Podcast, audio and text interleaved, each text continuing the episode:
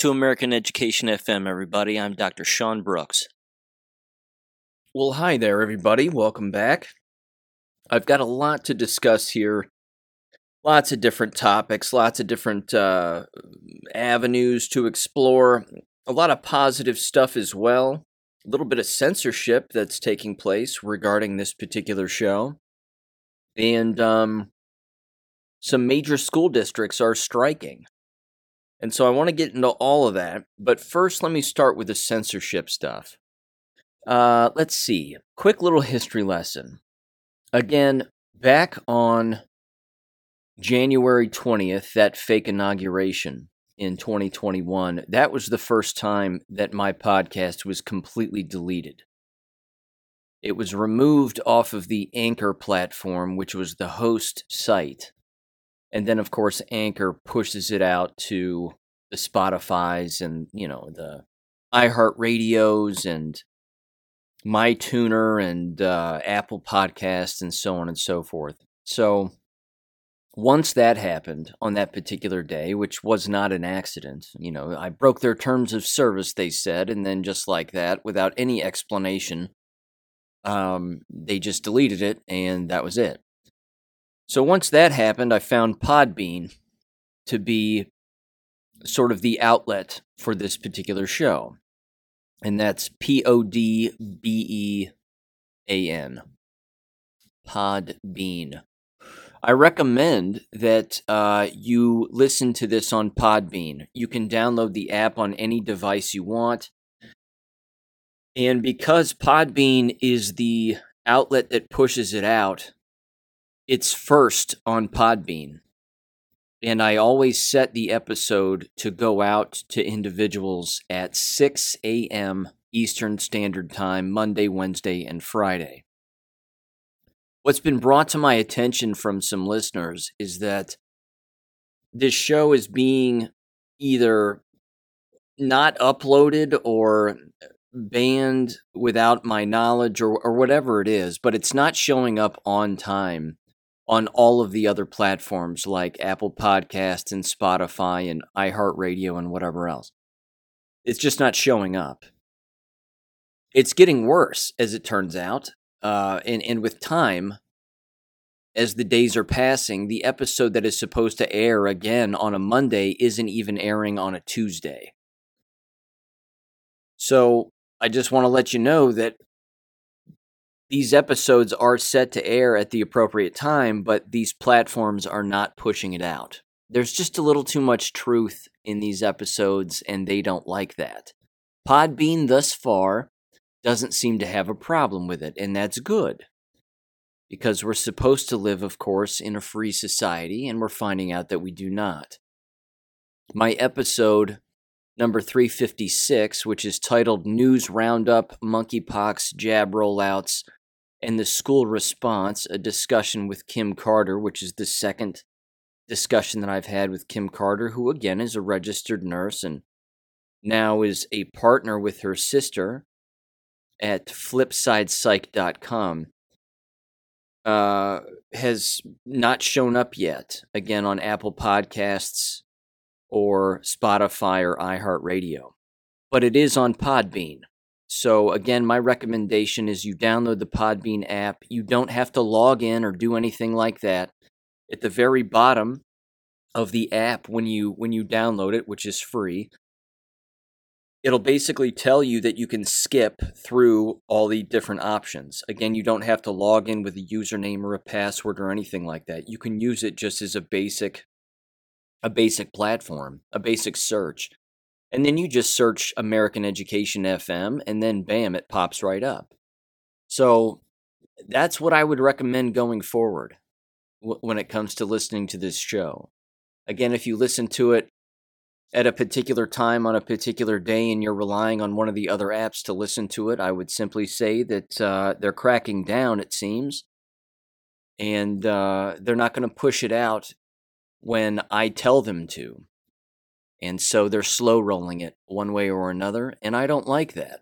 But there's not a lot I can do about it other than just tell you to go to the actual app itself that pushes it out first on time during the time and on the time that that I've dictated be the time that it's released. So there you go.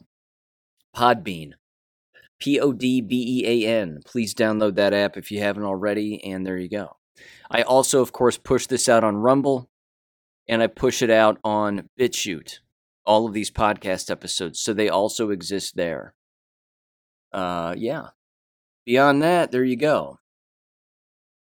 Okay, now a little bit of story time here. Something interesting occurred over the weekend, which is rather unpleasant, but uh, it happened nonetheless. And uh, this was the second time that I believe I had diverticulitis, which stinks. It's an inflammation of the large intestine. Your your abdomen aches, and not in like a you know I have an upset stomach kind of way, but it's a it's a really deep throb. Not very not very good. Uh, the first time I had it was in January of 2021, uh, and it ended up I ended up going to the hospital after a couple of days of being in bed because I couldn't even move. Uh, it gives you a massive fever almost instantly. It just rushes on you uh, immediately. Of course, you get cold, and then the shakes start to occur, and then you start to sweat and whatever else. So, the first time, of course, that I went, I ended up being given injected. Uh, let's see, what was it? It was an injected antibiotic it felt really cold as it was going in. And then they give you a bunch of pills. And then thousands of dollars later, uh, given all the bills that are associated with it, and two weeks after that, it, it finally goes away and you're pretty much back to normal. So, this particular time was interesting because what set it off was food poisoning. So, I ate a flatbread pizza that was a Kroger brand flatbread pizza. It was called like I I want to say like their margherita flatbread or something like that. It's in a it's in a cardboard box, but it's wrapped in in cellophane, and so you can see most of the pizza on the outside. And it's it's cold when you buy it, but it's not frozen. So perhaps a little suspect right out of the gate. But either way, I cooked it and I ate it, and uh, it tasted fine. And then two hours later, I was cold, and then I thought, uh oh, this is odd because it's 80 some odd degrees outside and I'm starting to get cold. This is weird. And then I was like, damn it. Okay. Food poisoning, here we come. It's the pizza. So, found myself in bed, lying in bed for approximately 24 hours. Shivers, shakes, the whole thing, fever, you name it. And as I'm lying there, borderline hallucinating, I'm saying to myself, let's try some stuff. You've got ivermectin, which is an anti inflammatory, and you know that. You have hydroxychloroquine, which does a very similar thing. You have bromelain, which is a digestive anti inflammatory supplement, which is suggested that it be taken three to four times a day. And uh, You've got spring water at your disposal, along with, of course, black seed oil, which I take on a semi regular basis, and vitamins. So why not just toss all of that down my mouth and see what happens? Because the last thing I want to do is go to the hospital again. Didn't want to do that. I'm one of those guys. I just I just don't like I don't like medical doctors. I don't like hospitals. I don't like the people that work in them. I don't like it. So that's what I did. I decided to take all of that, and I kid you not, within 24 hours after taking it, I was moving around just fine. Whereas previously, back in January of 2021, I mean, I couldn't move for probably like three days. And I think it was the fourth day that I finally had the energy to actually get in my car and drive to the hospital. Um, I was moving again without pain within 24 hours. Still a little sore, which comes with the territory, but here I am now, a few days removed. Uh, I'm still taking ivermectin and all the stuff I've just mentioned. And again, I'm basically back to normal. So this is this wasn't a two week episode, and uh, yeah. So basically, what I would say is success. It seemed to work. And again, I'm not surprised that it worked because I think that's exactly what these drugs and supple- supplements are, are designed to do. And again, I acquired most of these without a prescription uh, online, and there you have it. What I ended up doing shortly after is as I'm still lying in bed, because it still felt good to just lie down and not move around, is uh, I got on greatawakening.win, and sure enough, a few posts down, an individual is mentioning ivermectin. And they tell this story about ivermectin and poison ivy. And they were saying that their wife, I assumed it was their wife because I think later on it, it specifically said their wife, but that their wife had got poison ivy and instead of going to the hospital took the ivermectin horse paste that even I possess and you know you can buy on Amazon and Tractor Supply and the whole thing. And they took some of that and they simply rubbed it on like a basic cream on the poison ivy rashes that existed. And they said within 24 hours, well, they said almost immediately the itching was gone. And then they said within 24 hours, uh, the marks on their skin immediately started to dry up. And then that was it. The poison ivy went away and it didn't last weeks like it typically does. And that was that. Then other people started to respond to that post and they started saying things like they've been taking ivermectin to counteract their high blood pressure medicine, basically as an alternative. Because one of the things apparently that ivermectin does, it's a hypotension drug. So it alleviates hypertension. And what these individuals were describing was is that normally they would be taking all these pharmaceutical drugs for hypertension and high blood pressure. But they were uh, they, they started to take ivermectin and they were reducing the amount of drugs that they were taking for hypertension. And then ultimately, some of these individuals that were commenting were saying, I no longer take drugs for hypertension, and I don't even take ivermectin anymore to counteract it. Everything is just basically the way that it should be, and I feel completely normal, and my pulse and heart rate are exactly where they should be at a healthy level. And that's just the way that it is. So I think all of this is good news.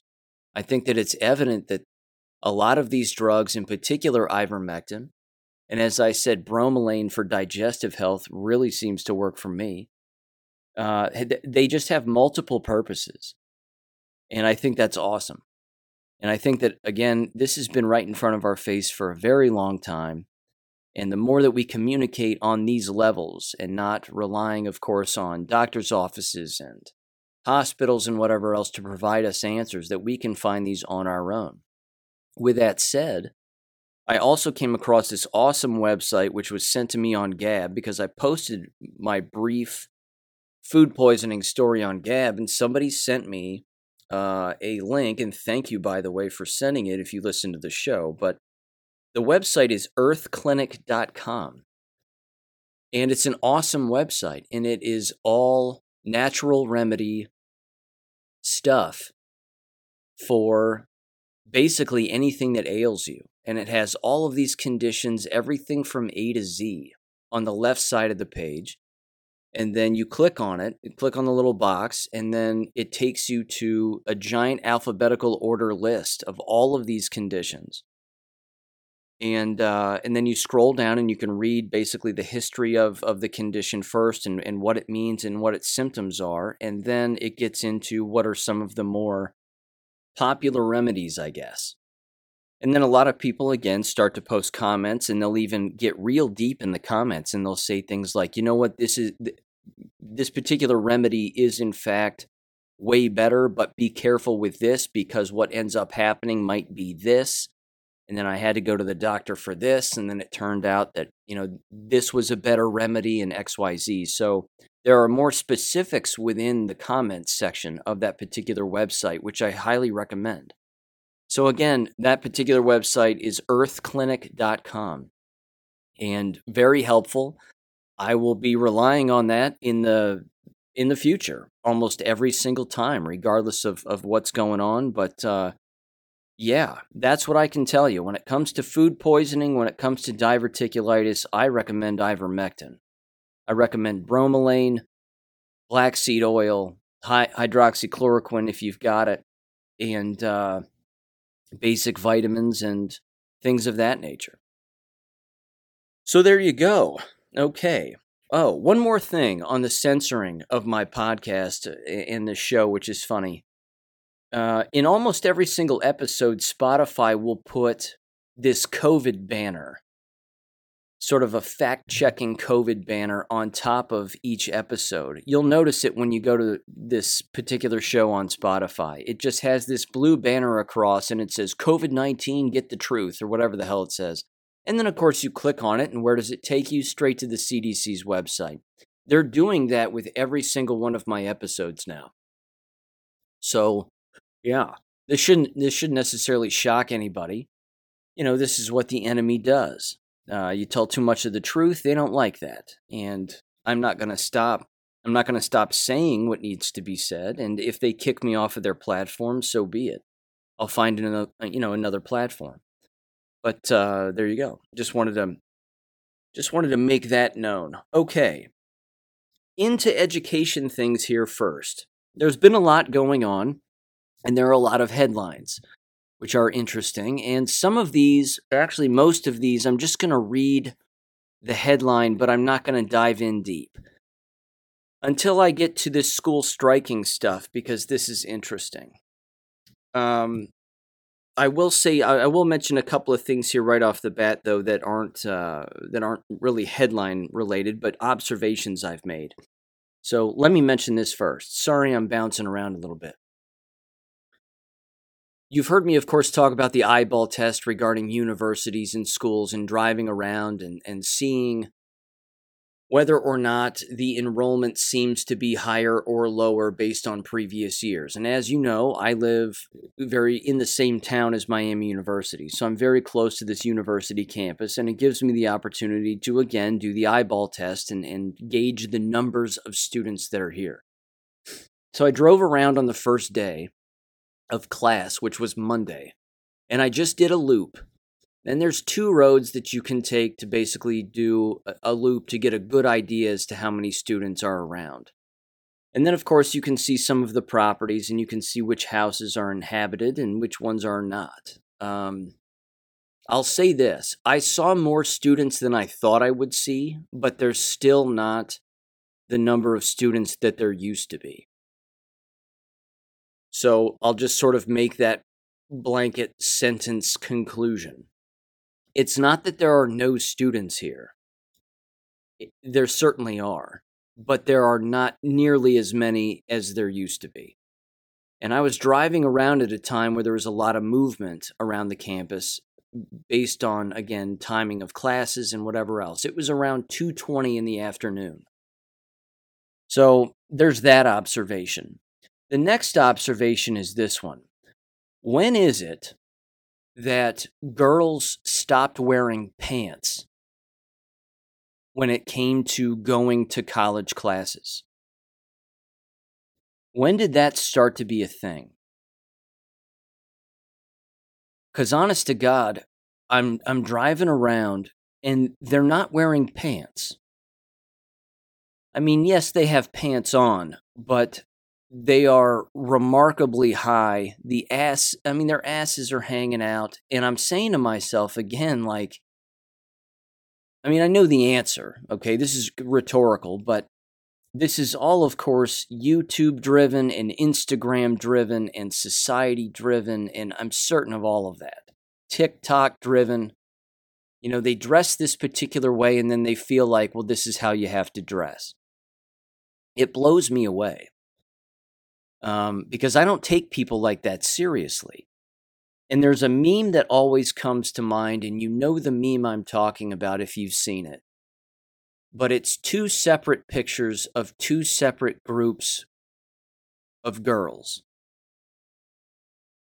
On the left side of the meme is a picture of what are seemingly college age girls, and they're wearing skin tight dresses where the it's a it's a one piece dress, of course, but the skirt part of it is just way above the leg or way above the knee rather. And they basically just look like hookers. And below that picture, it says, This is what girls think men want. And then on the right side of the meme is a picture of more conservative, classier looking women sitting on a bench wearing sort of traditional European style dress with a skirt that's way below the knee. And then below that picture, it says, This is what men really want. I can't help but think of that meme and how much I would love to just blow that meme up and then make a giant billboard of it somewhere on Miami University's campus and just hang it there. Or a you know a giant uh, a giant poster or a, a banner of some kind hung between trees and just show people. Like this is this is what you look like. You think people are attracted to hookers which is how you're dressing and or like you just rolled out of bed and then over here this is what we're really interested in. I mean, this is what real men are interested in over here. I mean, to to to gauge the and uh, you know to have some kind of a hidden camera on them as they walk up and look at it and listen to their responses and all of that. Talk about a social experiment. See, that would be interesting to gauge, to gauge their responses. So I'm, I, I, was I was making those visual and mental observations as as I just made one quick loop around the campus. The other one, of course, which is far more depressing, just has to do with the number of jabbed people that are walking around. Because ultimately, you're looking at these people and you're saying to yourself, it's a requirement to come to this university and be a jabbed person I mean, being jabbed is the requirement. You have to have at least two to be to be here. Now, I'm sure that there are religious exemptions and medical exemptions that have been filled out. But even that brings into question the sanity of the parents who are still sending their children to these colleges and universities, where being jabbed is the requirement, knowing full well that if they fill out the religious exemptions and the medical exemptions so that their child is not jabbed, that their child might still be rooming or in the same classrooms with jabbed filled people. Which begs the question do they not know about shedding? Do they actually think that their child is still going to be safe around these jabbed people? And it just i mean that was the depressing part and i kept driving around saying to myself these people have these students here have no idea what's coming. I mean it's starting to get a little cooler outside certainly in the evening hours. The highs where i live are still in the uh, low 80s but it's going to get colder and the seasons are going to change and that's nothing's going to change that from happening um, I just don't. I, I don't think these people have any idea. They're completely oblivious. Which reminds me of this too. You may recall that there was a Miami University professor who was commenting on an article that was written by a high, a local high school student where I live, who wrote a hit piece about me over a year ago based on my school board my school board speech. And uh, I reached out to that professor and I said, "Hey, look, uh, I, I hear that uh, you think that people like me aren't willing to debate or have a dialogue, and that uh, a dialogue is what we're afraid of in XYZ. And so, yeah, as you may remember, I emailed that professor and I invited myself to his class, any of his classes, anytime, any day. And uh, he never got back to me. Long story short, he just he just never got back to me. I'm thinking on emailing him one more time and saying hi there. Uh, you may recall who I am. You decided to make comments about me and people like me who know the things that we know that you apparently disagree with. And you seem to think that what we know is a psychological disorder of some kind. And uh, you haven't taken me up on my offer to to speak in your class yet. So I would like to invite myself back to your class one more time in the in an effort that you would like to maybe have a debate or a dialogue or at the very least allow your students to ask me questions about comments I made in that uh, in that school board meeting and and see what y'all think. So, I'm thinking I'm going to email him again, assuming he's still alive, of course, because we have to assume he's at least double jabbed. But uh, yeah. So, anyway, I'll give that a try.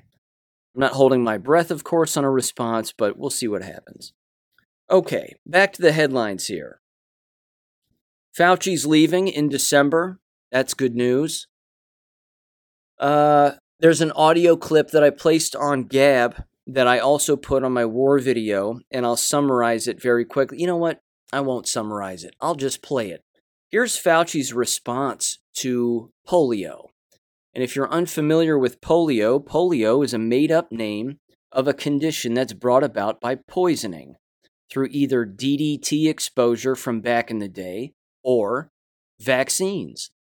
That's where polio came from. And so apparently, a couple of people are experiencing paralysis that they're now calling polio. Now, a lot of people have been experiencing paralysis from the COVID jabs, but they haven't called it polio.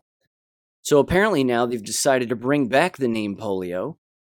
And uh, yeah, so here's Fauci on his response to a couple of people receiving polio, what caused the polio, and he actually tells the truth. But his response to what he believes is the cure for all of this is beyond absurd, and it proves that he's a psychopath. So give this a listen how could polio be reoccurring in our country in 2022? And how concerned? Well, well, what we need to understand is that the polio that we saw in this individual in Rockland County who had paralytic polio is a vaccine related polio. And let me explain what I mean is that the original Sabin vaccine, which is a live attenuated vaccine, has in it multiple different types of the polio. One is a type 2, which is a virus that when you vaccinate someone with a live attenuated vaccine, it can be excreted in the feces and get out into the environment, and it could revert to a more pathogenic form. So, what happened with this individual is that they likely got infected from someone who had a vaccine related polio. Now, the vaccines that we have been giving in this country over the last several years has been not the live attenuated, but the killed or Salk vaccine, which has no chance of getting transmitted as a vaccine related polio. The solution to the problem, Andrea, is to get everyone who is not up to date on vaccinations, particularly children, to get them vaccinated because the protection against polio of the Salk vaccine is about 99%. So you ask me if I'm worried about it. I'm only worried about it to the extent that people are not vaccinating their children. There are some areas, particularly in Rockland County, where only about 60% of the children have been vaccinated. And in some areas in that county, as low as 37% of the children have been vaccinated. So if you want to put a dead stop to polio in this country, then just get everybody vaccinated who needs to be vaccinated, and it would be the end of it. See, that took quite a left turn, did it not? I mean, it took a sharp turn there. he's heading down a road making some sense. Of course, then he says viruses, which aren't real, and then he's deflecting a little bit, and then he goes, Oh, by the way, and then he just yanks the wheel and goes, Everybody needs to get as many shots as humanly possible, in particular the children. He's a crazy person. That's all. He's just a crazy person. The unvaccinated don't get ill it's only people poisoning themselves that are getting ill. This is a constant deflection from someone who knows that they're wrong or either doesn't want to admit that they're wrong. And the public pushback and the public knowledge is greater than basically anything that he can say. You know, this is one of the largest criticisms, if not the largest, that has existed with Donald Trump this entire time. And I fully understand it. And you've heard me explain this angle before, but I'm going to explain it one more time.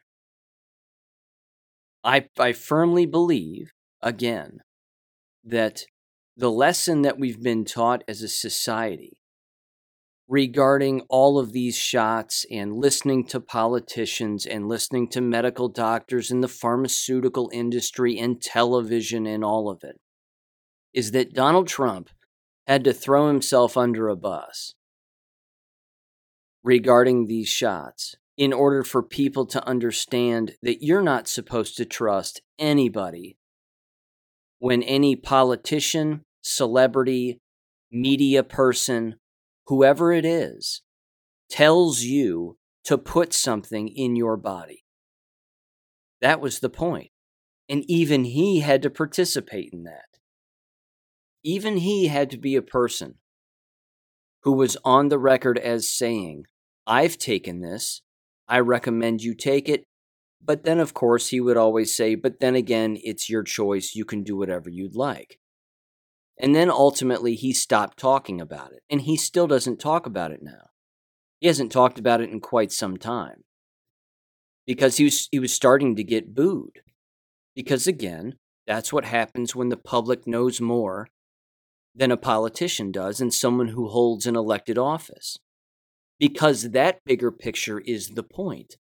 The point is is that we're not supposed to be doing what elected officials tell us to do.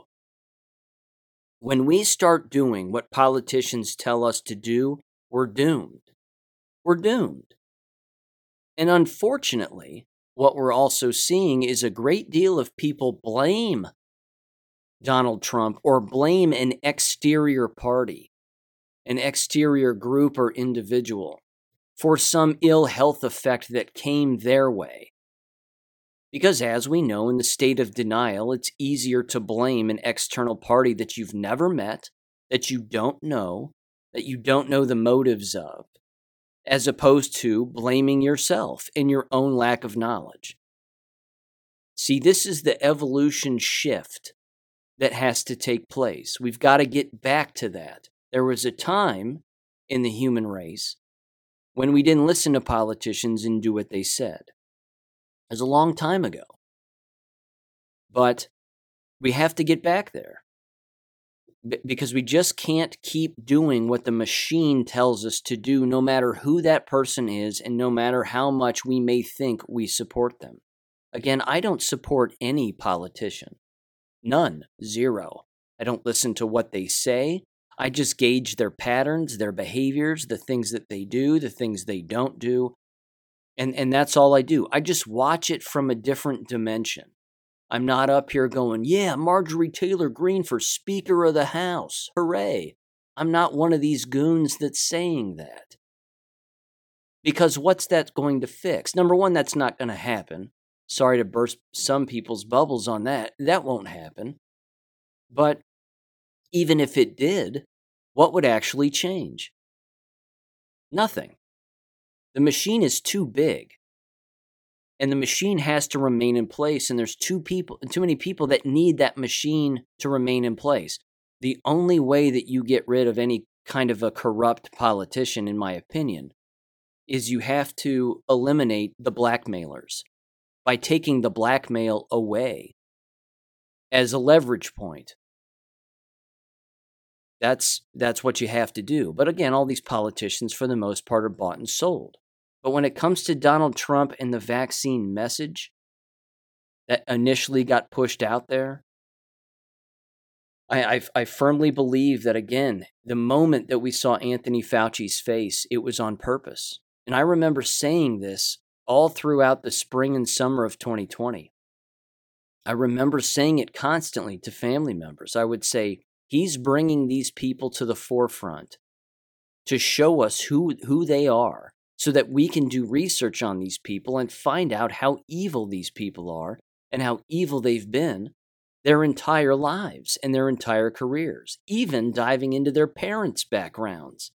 As you've heard me say, and as you've probably heard Amazing Polly say regarding the Birx family and the Scarf Queen, Mr. and Mrs. Scarf Queen and her parents, and so on and so forth. I mean, their family is nuts. Same thing with Fauci. Same thing. So he's apparently resigning in December or walking away in December. He's announced his resignation now. A lot of people are speculating that this is going to give him time to uh, lawyer up and come up with some kind of a legal defense. And then, of course, there's a lot of people out there going, We can't wait to take back the House in 2022 because we're going to, you know, have a Republican led House and we're going to investigate Fauci and send him to jail.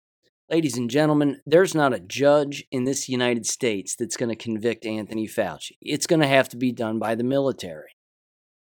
And they've got all the stuff on Anthony Fauci anyway. We've got that boy's emails. I've read some of his emails on this show. You got all the Pfizer documents. I've read some of those on the show too. The man's a psychopath. Pleading ignorance can't be a defense. It's worked well for the Clintons thus far, but, you know, time is going to tell on this. So I'm not about hopium necessarily. I'm just a I'm a I'm a I'm a realist is what I'm trying to say. I want I want to see justice actually occur, but I'm not going to hold my breath. But I'd still like to see it. And uh, yeah, some people are even suggesting, which I really liked. This was hilarious. They were even suggesting on my Gab that uh, hanging Anthony Fauci would, would be too quick under under our current laws for treason, sedition, and uh, crimes against humanity. Why don't we just stick his head in one of those fly bags that he was putting beagle heads in to have sandflies eat the faces off of the beagles? Why don't we just do that to Anthony Fauci? And I thought, yeah, sure, I agree with that. Let's go for it. But, you know, that won't happen either, but it's, you know, an eye for an eye, a tooth for a tooth. The man has killed countless people. He's, he's probably killed more with the stroke of a pen than, uh, than just about anybody in human history, if you think about it. Because you're talking about worldwide deaths under his pen. And the pen is mightier than the sword in that regard. So there you go. Okay. Now, other headlines. Let's see. Back to education stuff here. Here's one. Again, I'm just going to read these headlines here. This is from NBC. Florida Christian School says it will refer to students only by biological gender, asks gays and transgender students to leave. Grace Christian School in Valrico told parents in an email that they have to agree to all policies and procedures before their child can start school. I love it. The next one. This comes from FloridaVoiceNews.com. Education Secretary Manny Diaz Jr. urges teachers wanting to teach sexual ideology to leave the state. I love it. It just keeps getting better. Uh, let's see. Here's another one. This comes from WJLA.com. Fairfax County, Virginia, middle school employed counselor convicted in sex crime with minor. Shocking, isn't it? Said no one ever. Here's another one. This comes from Fox 2 News out of Missouri again. Missouri student test scores still lag behind pre pandemic levels. Shouldn't shock anybody. Again, this is, you know, it's it's par for the course here. They did away with many standardized test scores and standardized tests rather back in 2020 if you recall. And I think they even extended that through 2021. But the excuses that they're that even these school districts are using, they're saying, well, you know, we had the online education and uh, our facilities are not up to par, and that's why uh, these test scores are bad. They never ever want to blame themselves. They never want to blame poor instruction. They never want to blame inadequate curriculum, false curriculum just flat out false curriculum, fictitious curriculum, teaching them things that aren't even real. I've, you've heard me beat this dead horse a million times. If they just taught the truth, regardless of how horrific the truth would be and shocking the truth would be, it would be so much easier to remember. But much like the medical industry, they have to me- they have to get very good at memorizing lies. It's no different in the K 12 school system with any subject matter, in particular, taking standardized tests. It's all based on fiction, so it's just a measure of who memorizes fiction better than someone else. It's ridiculous. Okay. So there's that here's the real story. Here's the real crux of uh, of this episode from an education K twelve standpoint that I wanted to hit on. And this is going to be a trend, and you've heard me mention this briefly uh, very recently in the past, and I may have even said it in the last Substack article, but I'm going to bring it up here now because this just happened in the largest school district in the state of Ohio. And believe me, this will become a trend, but not for the reasons that they will tell you. See, the enemy is very good, and by enemy I mean the K 12 apparatus and the unions and the, the union representatives and the teachers that all align with these unions. They'll tell you that they are striking for a variety of reasons, and it's the old saw explanations. They'll tell you that they are striking because they can't reach a bargaining agreement with the school district over things like smaller class size and school safety and better facilities and cleaner uh, cleaner buildings and new buildings and new technology and higher pay and whatever else. They'll never mention higher pay publicly. They typically stay away from that one. But what they do is is they'll always take students, although they call them kids. And you've heard me of course mention that and rail on that endless times that these very individuals who work in these systems wearing their masks with their picket signs and looking like complete brainwashed goofballs. But they use the word kids because that's how government thinks about your children.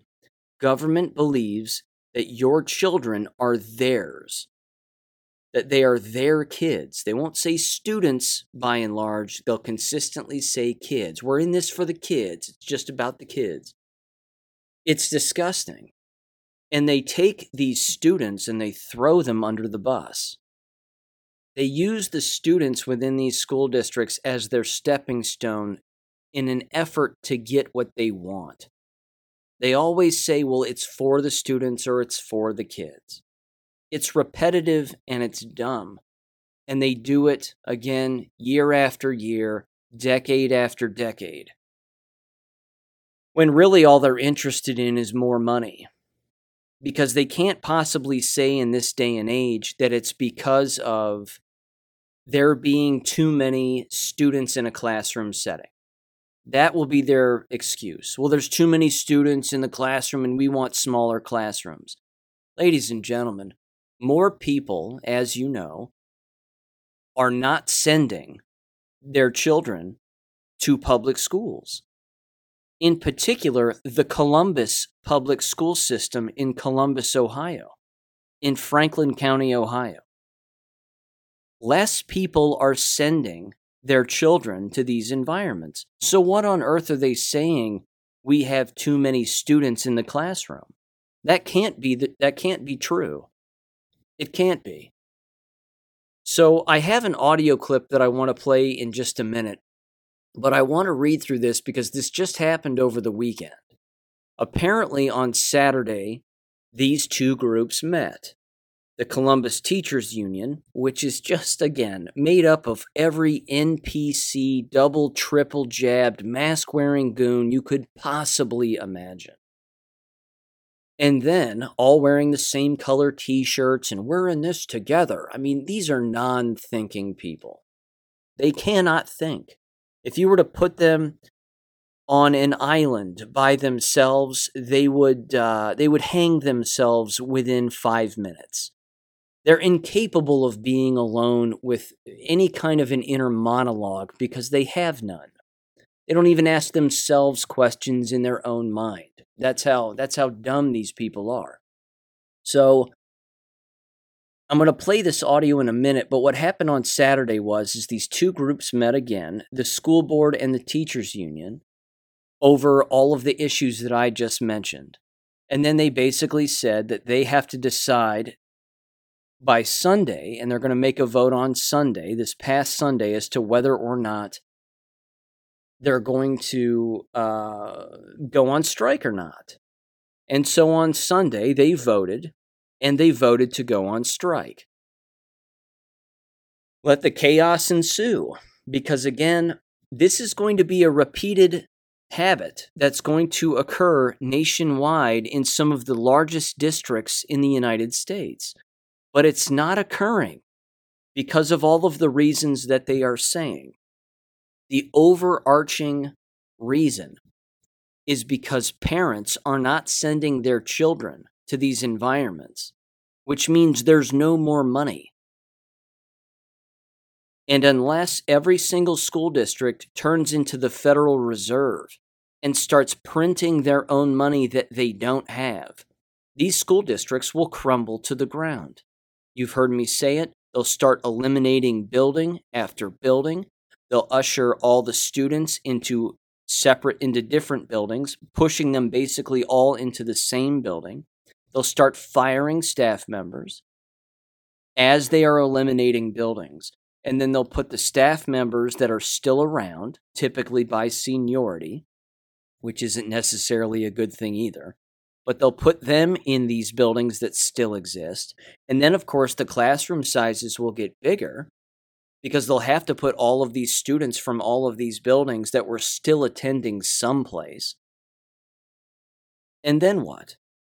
Then they're back to the drawing board again, complaining about the same old shit that they always complain about. It's not gonna, it's, it's, as I've said, as I've said publicly before, they're reinventing a broken wheel. And when you reinvent a broken wheel, what do you end up with? A broken wheel. I'll give you another metaphor. They're trying to blow air into an inner tube while they're, while they're swimming in a swimming pool, not knowing that there's a hole in the other end of the inner tube that they cannot see. They just keep blowing and blowing, and they're like, we're going to get it eventually. And then they just keep puffing and puffing they're going, well, I don't know, something's going on. And they keep puffing and puffing. And then they go, well, we're going to go on strike. They have no idea that there's a gaping hole on the other side of the inner tube that is out of, out of their sight. Because again, these aren't thinking people.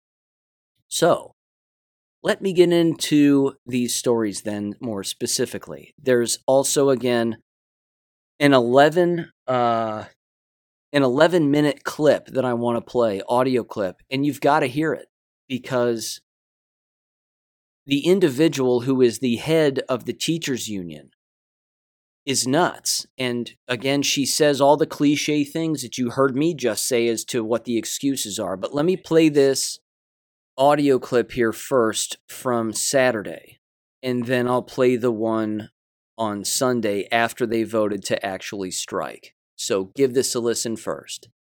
We begin with our Eric Halperin, who's at the convention center where the union will decide if they will go on strike. Eric.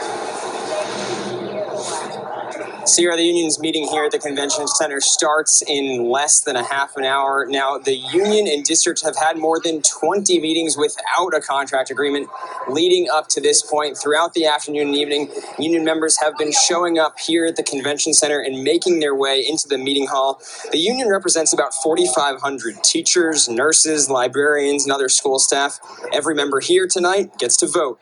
Union spokesperson Regina Fuentes says the school board has not moved on smaller class sizes, full time art and PE teachers at the elementary schools, guarantees for working HVAC, and other items the union has been pushing for. The two sides had their last negotiating session on Thursday for 12 hours. School board president Jennifer Adair says the board's latest final offer, which it gave at that meeting, is strong and addresses issues which have been brought up. It's kind of a tense feeling right now. Um, of course, people are nervous. People are disappointed in the district's stance of not wanting to negotiate anymore. Um, but we are standing firm with not wanting to take the status quo and not the take it or leave it type of offer. They want to be back in school with their teachers, and uh, you know we're confident that that can happen. Um, that is our goal. That has been our goal from the beginning. Uh, we greatly respect our staff. They're they're who make this happen, and um, you know where the board is is listening, and we are committed to making sure that we are getting resolution. Again, the union's meeting starts here tonight at 6:30. We will be here until a decision is made, and we'll update you as soon as we learn what that decision is. Local for you in Columbus, I'm Eric Halperin, NBC4. I want to backtrack just very quickly before I get into that clip. And I just want to briefly mention something. I know that there's a lot of other education stories out there, you know, LGBT training for teachers and students, and uh, Texas is putting In God We Trust back in the public schools, which is going to cause the liberal hive mind to lose, you know, to blow their lids and whatever else. I know that there's a lot of those stories that are out there, and again, the diversity, equity, and inclusion nonsense. I I view stuff like that by and large as being low hanging fruit. That's for the Chris Rufos to the, to discuss. That's for the Karlyn Borysenkos to discuss. That's for these goons to discuss. For those of us that have been in the business, this story right here, the business of teachers striking, in particular in this day and age, as you've heard me mention, this is where the real juice is. This is the real juice. This is the real crux of the matter right here. Because only a person who's been in the business can understand the weight of what this really means, in particular, if you can see the collapse of American education coming, the way that I can see it. I can see the landscape, I can see what's coming. This again, this is just, these are just the first steps in the entire collapse. That, of course, has been going on for a very long time, but we're continuing to watch it. And I think it's amazing. So, if you're listening to this and you're saying, you know, Sean, you don't spend enough time on the LGBT indoctrination and all that, I don't have to. That's self-explanatory. We get it. It's degenerate. It's it's Bolshevik Marxist nonsense. It does it, once it's been mentioned, it doesn't need to be mentioned anymore. We understand that now. We get it. That's like saying a sewer has shit in it. I know. I know that it does. Now let's talk about the real crux of the matter here. So, Here's the deal. The first woman that you heard talk, well, I'll mention this too because this is just a horrific observation. On film, as they're showing these teachers walking around the convention center in Columbus, every single one of them, and I'm not exaggerating, is morbidly obese. I mean, morbidly obese. And I can tell you firsthand, having observed endless teachers when I taught school, of all different shapes and sizes that the ones that were the most energetic were the ones that took care of themselves. The ones that tended to be the most knowledgeable were the ones that took care of themselves physically, mentally, emotionally, and socially. The ones that are not all of those things tended to be the worst educators. They were incapable of thinking, they didn't have common sense, they would fall asleep on the job, they were more angry, agitated, you name it. Those were all of the people participating in in in what I was seeing here in you know in that short clip. So I just wanted to mention that it's a it's an accurate stereotype that does exist. It's unfortunate, but it's an but it's an accurate stereotype. Uh, okay. The first woman you heard is Regina Fuentes. She's the spokesperson for the Ohio Education Association, if I'm not mistaken. The second woman you heard is the president of the Columbus City School Board. What you'll, of course, hear them say are very similar things. We want we just want what's best. And then the other side says we just want what's best. And the other side says, well, we just want what's best for the students and the kids and we're all in it for the kids. And then you go to the other side and they're going, we just care about the kids and that's it's just for the kids. But they disagree. False equivalency, you've heard me say that again. So they're both pathological liars is what they're really telling you they're telling you that they actually disagree on many things. And in the end, it all boils down to money. Because if they don't have the money, they can't get anything done. Not to mention, they think money is going to solve their problem. Money will not solve their problem. This problem is way too big. It's way too big. Money will never solve the problem of poor education. It never does.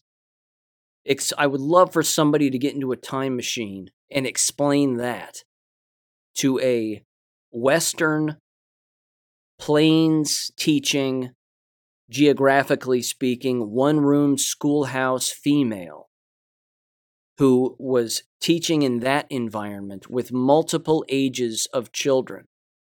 And you were to look at her and say, Do you think money is the problem? She'd hit you with a broomstick and you wouldn't be allowed back because they didn't give a damn about any of that. They just taught material, they were strict, they taught manners, and that's the way that it was. Not so now. Not so. It's just path- one pathological liar after another, trying to cover their own backside the best that they can. And they're not getting away with it because those of us that can see the larger landscape know exactly what's happening here. So here's the second audio clip. And again, this one is longer. This is approximately 11 minutes long. And this was taken right after the vote to strike. So the person you're going to hear is Regina Fuentes, who again is the spokesperson for the Ohio Teachers Union. Please keep in mind that when I taught school, I was never associated with these unions, either at the state level or local level. I just wasn't. Um, these are, you know, this is this is the the mold at the bottom of a septic tank. Th- these people are the worst. They are not in it for the real reasons. Uh, and the gaslighting is incredible as well. But I'm going to bounce in and out of this particular audio clip because some of this, again, deserves a little bit of analysis, but not too much because again, she just she just sounds foolish, as most of them do. But anyway, give this a listen, and like I said, I'll bounce in and out a little bit. Here we go. And good morning. Thank you for waking up with NBC4 today. I'm Matt Barnes. And I'm Monica Day. And after weeks of unsuccessful negotiations, Columbus teachers are officially on strike. The Columbus Education Association voted last night to strike after they and the Columbus Board of Education failed to agree on a new contract. And we're talking just days before the start of the school year. We have team coverage for you as hundreds of Columbus educators are set to take to the picket lines. Matthew Herchick and Cynthia Live are live for us. Cynthia Hill are live for us this morning. We start with Matthew outside of downtown high school. Matthew. Yeah, good morning, Matt, Monica. Well, the strike officially went into effect at midnight. So those educators will be on the picket lines, like you mentioned, beginning at 7 o'clock this morning. The union saying that this was a difficult decision, but one that they made for the students. Now, chants of CEA were ringing out from union members last night, just minutes after the vote, as the Columbus Education Association made its way from the convention center meeting room out into the halls According to the union, 94% of the members voted to reject the district's latest offer and 94% voted to strike. Union spokesperson Regina Fuentes says this is about smaller class sizes, full time art and PE teachers in elementary schools, and functioning HVAC systems in all schools. Uh, the vote came after the union had a chance to review the district's final offer, which the school board president called strong, saying it addresses the concerns that have been raised, but for the union, it wasn't enough. We are not willing to just settle for the status quo. If we were to just take this offer and go in, that allows the district to just continue business as usual. We're not willing to accept that. We want these changes. And what you heard right there again was Regina Fuentes, which is the gal I was telling you about. When she says we're not willing to accept the status quo, this is how brainwashed these people are. She is the status quo. She's the status quo. Her position is the status quo. She represents the status quo. Because again, she's all about lower class sizes and we want more money and but like I said, they don't say that. They don't ever bring money into the discussion because they don't want the people to know that that's their real concern. And then a thousand other things. So the hypocrisy is nuts because, again, they can't even see that they themselves are the problem and the position that they inhabit is the real problem. And without the entire elimination of all of it and all of these unions, public education in America is doomed. And I'm 100% fine with it. So I'll continue with the audio clip. Here we go. And we did receive a statement from Columbus City Schools. School Board President Jennifer Adair writes in part Tonight's vote by the Columbus Education Association is incredibly disappointing. We are saddened by the unfortunate situation our families, our community, and most importantly, our children now face. Our offer to CEA put children first and prioritized their education and their growth. We offered a generous compensation package for teachers and provisions that would have had a positive impact on classrooms. Now, the first day of school, like you guys mentioned, is Wednesday. Uh, however, right now the union says there is no set length on how long the strike could last. However, the district says even if the two sides were to reach an agreement before Wednesday, they say at this point students will still start the year on remote learning. Local you in Columbus, Matthew Herchick, NBC4. Matthew, thank you. Mayor Ginther released a statement following the vote to strike, and it reads in part The CEA and the school district must return to the table and get our kids back in the classroom. A responsible solution is within reach, but only if negotiations restart now. Even if the board and union come to an agreement by Wednesday, school will begin online. Students will be taught virtually by substitutes, administrators, and teachers who choose not to strike until further notice. Extracurricular activities, including sports, will be canceled or rescheduled. Meals for students will still be available with a grab and go service. You can find that full alternative learning plan from the district right now at nbc4i.com. That was key also. That was that was a key audio clip too. And I think it's hilarious. Teachers who choose to not strike can still teach in online environments. So they're still getting paid and they're still teaching, albeit in an online environment. Do you see now why the online environment was really built back in 2020? It was built to be used as an alternative for when things like this happen. For when the shit hits the fan, they can say, well, we're just going to go back online then. Because we still have to offer education, but we're just going to go back online if there are teachers, again, not affiliating themselves with the union and not walking around wearing the same t shirts, holding the same stu- stupid picket signs, wearing the masks like all of these morbidly obese goons seem to be doing.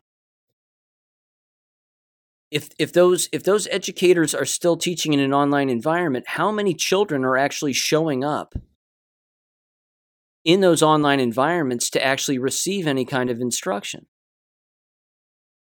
Not to mention, look at it from a parent perspective.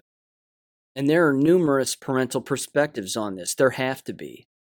You've got the lazy the lazy parents who are saying, "Well, you're just going to do it online because I w- I don't want you to fall behind and whatever else." But then you've got even lazier parents that are going to say, well, you don't have to do the online stuff because you're supposed to be in the classroom and that's where I want you to be. And government's the parent, not me. And I don't give a damn about you because I can't teach you anything because I got to go to work and blah, blah, blah, blah, blah. And then they do this, that, and the other. And then their kid just runs amok all day long doing whatever they want. Instead of the logical parent in this situation, when they're seemingly against a wall or between a rock and the hard eh, eh, in a hard place so they think. What they would actually be doing if they wanted to make any kind of sense whatsoever is just homeschool them. Because you're now in an online environment at a public school for free when you could be paying a little bit of money to be in an online school that's accredited that will never strike, like Abeka.com or CalvertEducation.com. These places exist. But these parents don't know this. This is how deep in the matrix they are. They don't know that this exists.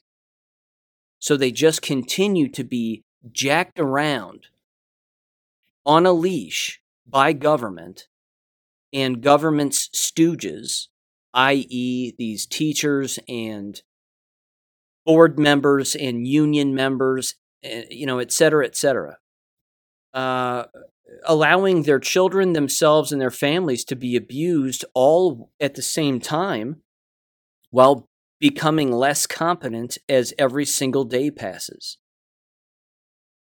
And they think that that's okay. Again, Lots of people have said it, myself included. It's not just a multidimensional Stockholm syndrome, it is the cycle of abuse.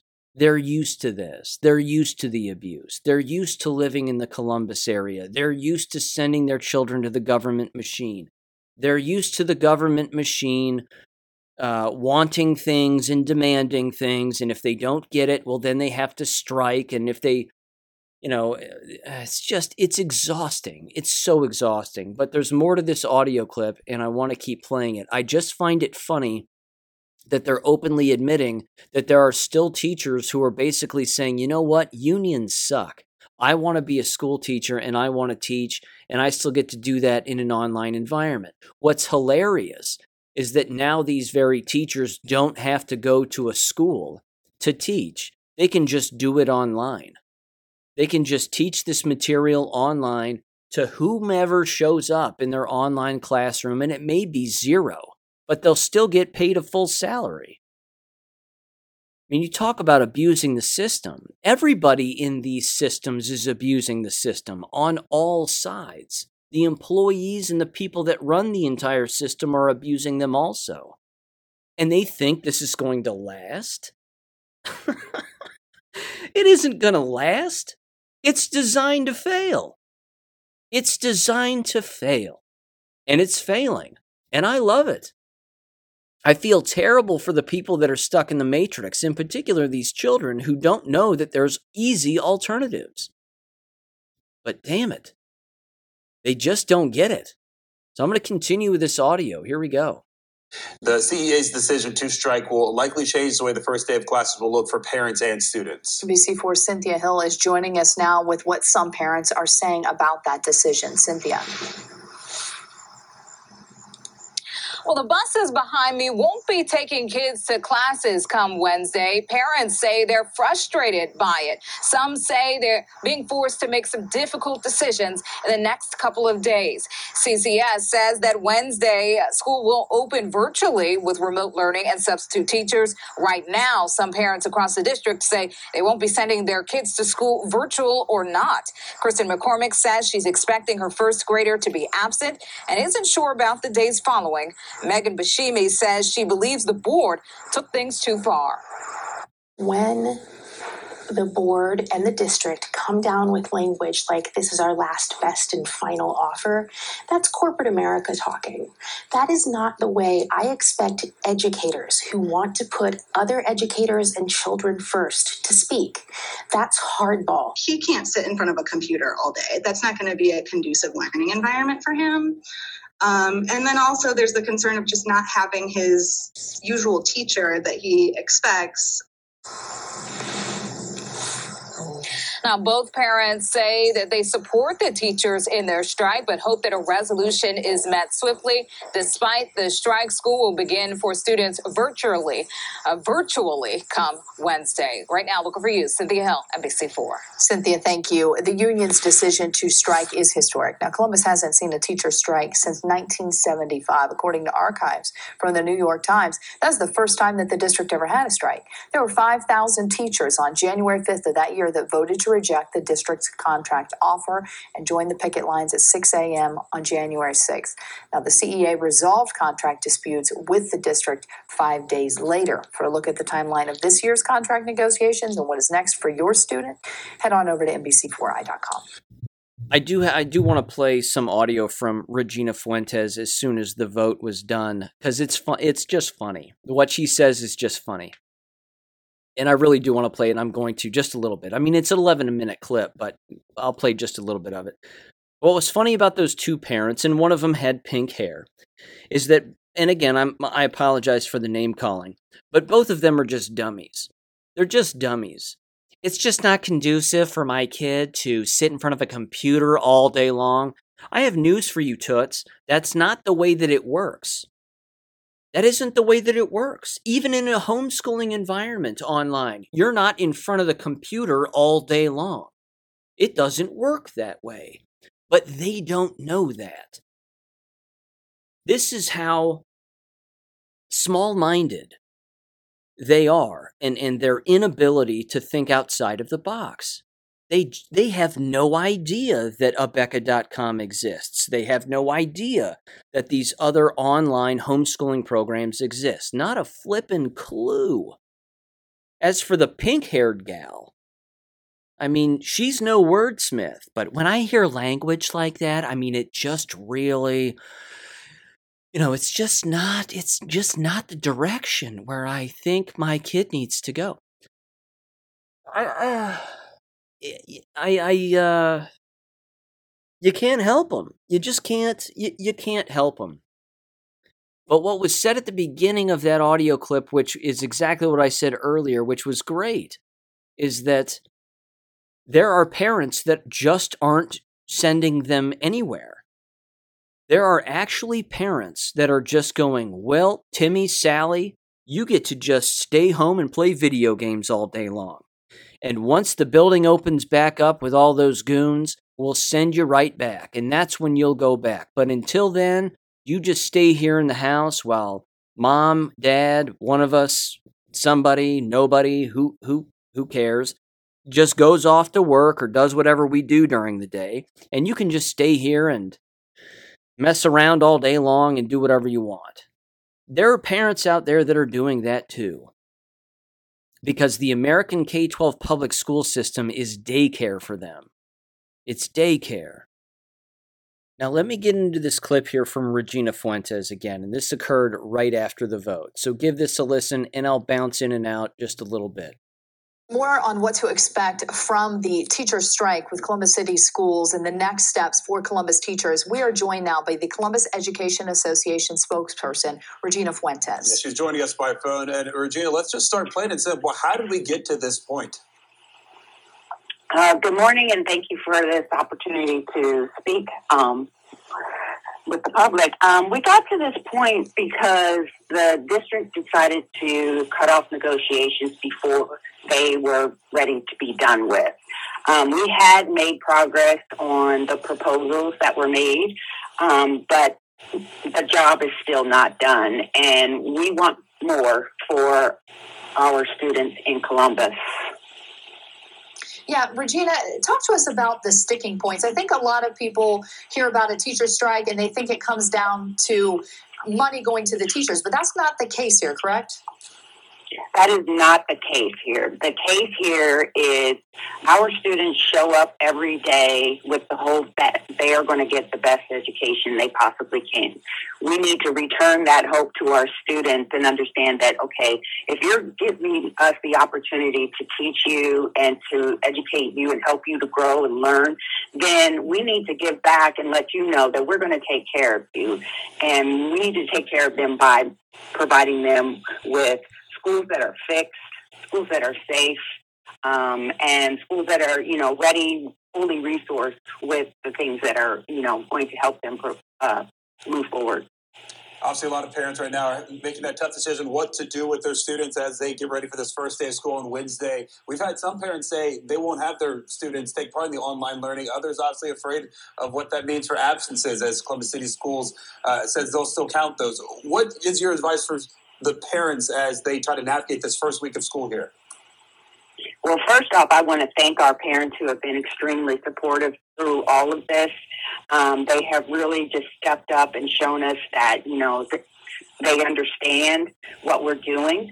Um, and I truly do believe that our students and our parents understand what they're doing. They don't like being lied to. They don't like being placated to by the district, being told that, you know, the education that they, they are proposing um, that they're going to provide during this remote session is going to be equal to what we have to offer. Um, our parents, we need to give them so much more credit than that. They know, um, they know what value that we have, and they know that we're looking out for their best interest. Now, Regina, we know that 94% of your members voted to strike. We also know that Columbus City Schools' plan to start the year mentions teachers that may not strike. Do you have any indication on a percentage of teachers that may actually end up teaching to start off the year? I have no idea of that number. Um, based off of last night, I feel very comfortable and confident that our members will show up to the picket lines in solidarity and that they will support our efforts to give students the schools that they deserve. Regina Fuentes, spokesperson for the Columbus Education Association, joining us here on NBC4 today this morning with more information on uh, the big vote last night and obviously the road ahead. Thank you so much for joining us. Thank you. Thank now, you. Notice how it's all just vague nonsense all of it's just vague nonsense. None of it means anything. We, we want the best for our students. We want the best. We want the best. We want the best teaching environments.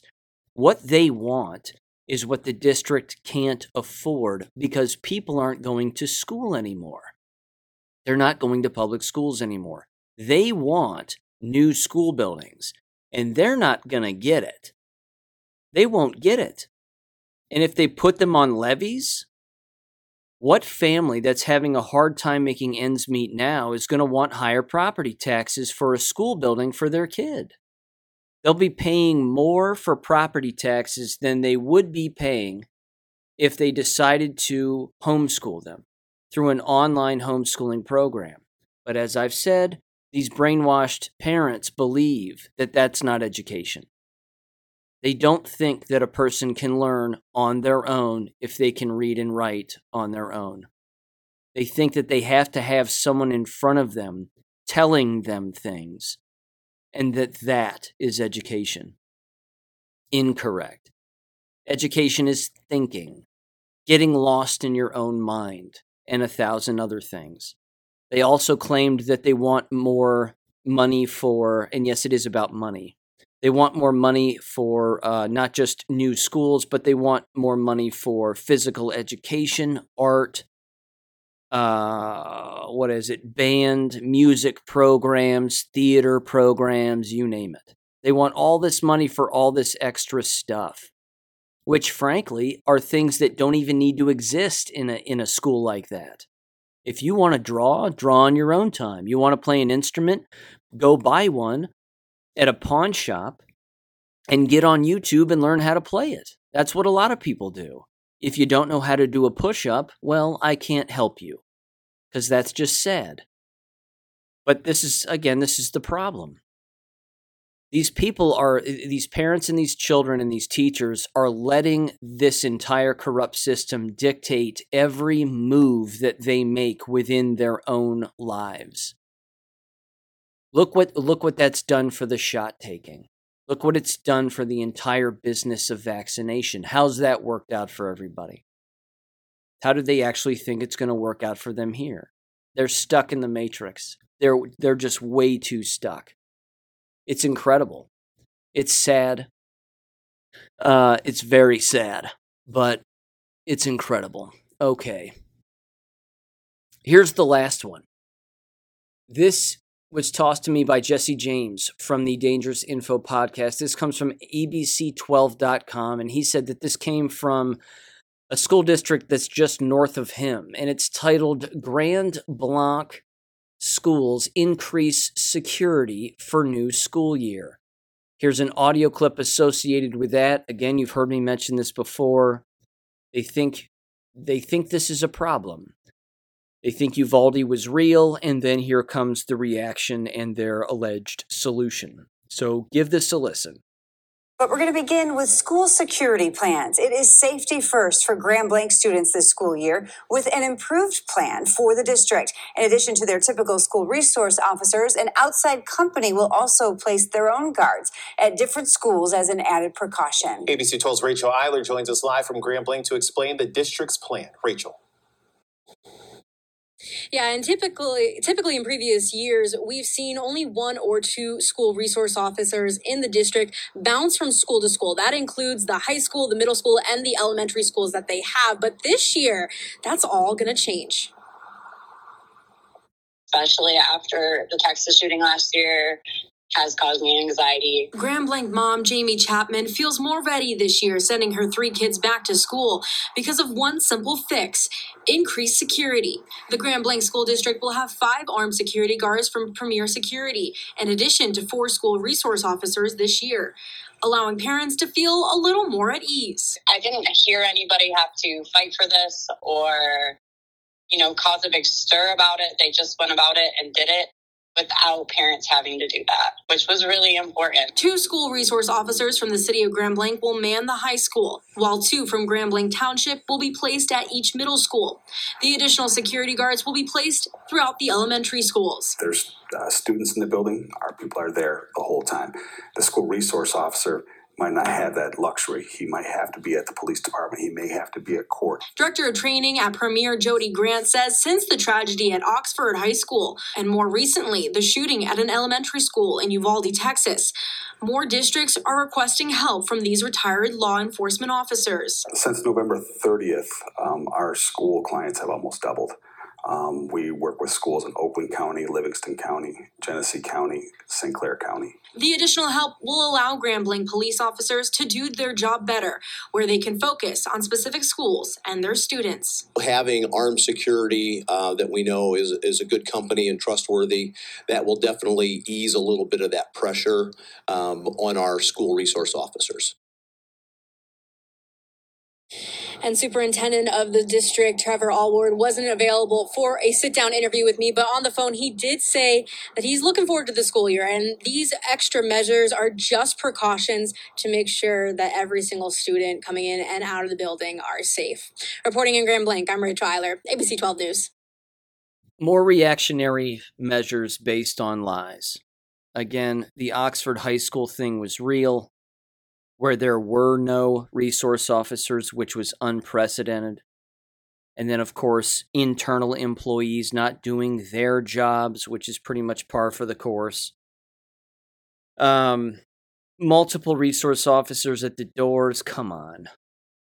You know, it's just, it's more of a prison state. It's just making everything look more and more like a prison state whatever, Sean, they're keeping the place safe. And, you know, we need more resource officers in these schools because that looks normal and that's going to create a more learning, you know, easier learning environment, whatever. No, stop it.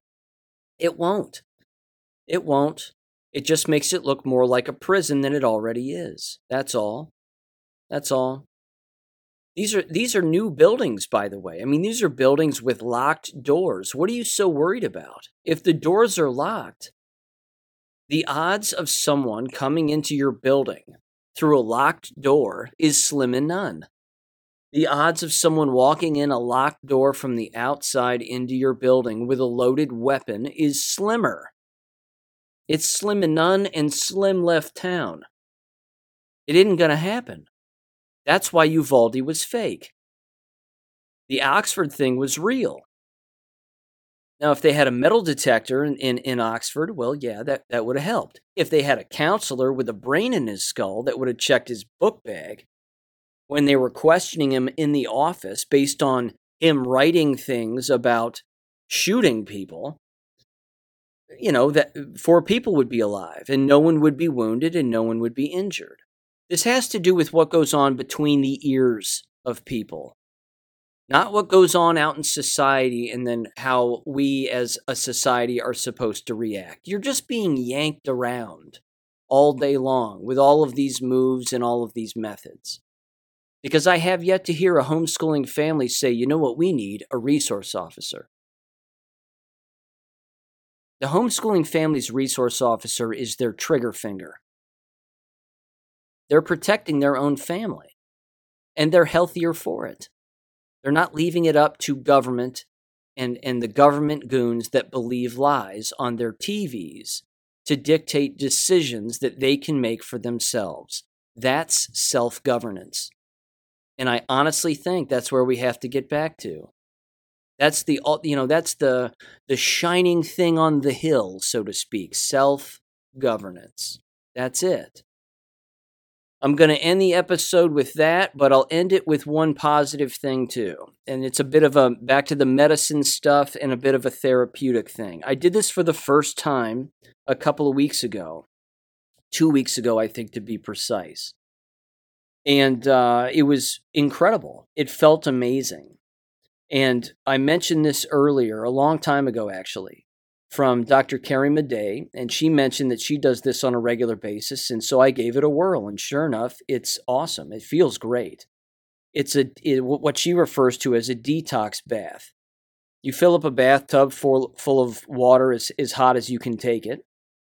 You you dump in one cup of baking soda. You dump in one cup of Epsom salts and one cup of liquid Clorox brand Clorox bleach. All together, and then just mix it around in the tub. Fill the tub up to the top, and then get in. And just get in for 30 minutes and just soak in it.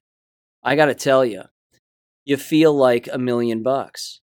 You feel incredibly clean, as you would expect. Um, and then once you're in there for at least 30 minutes, you drain it and then just take a quick shower to rinse yourself off.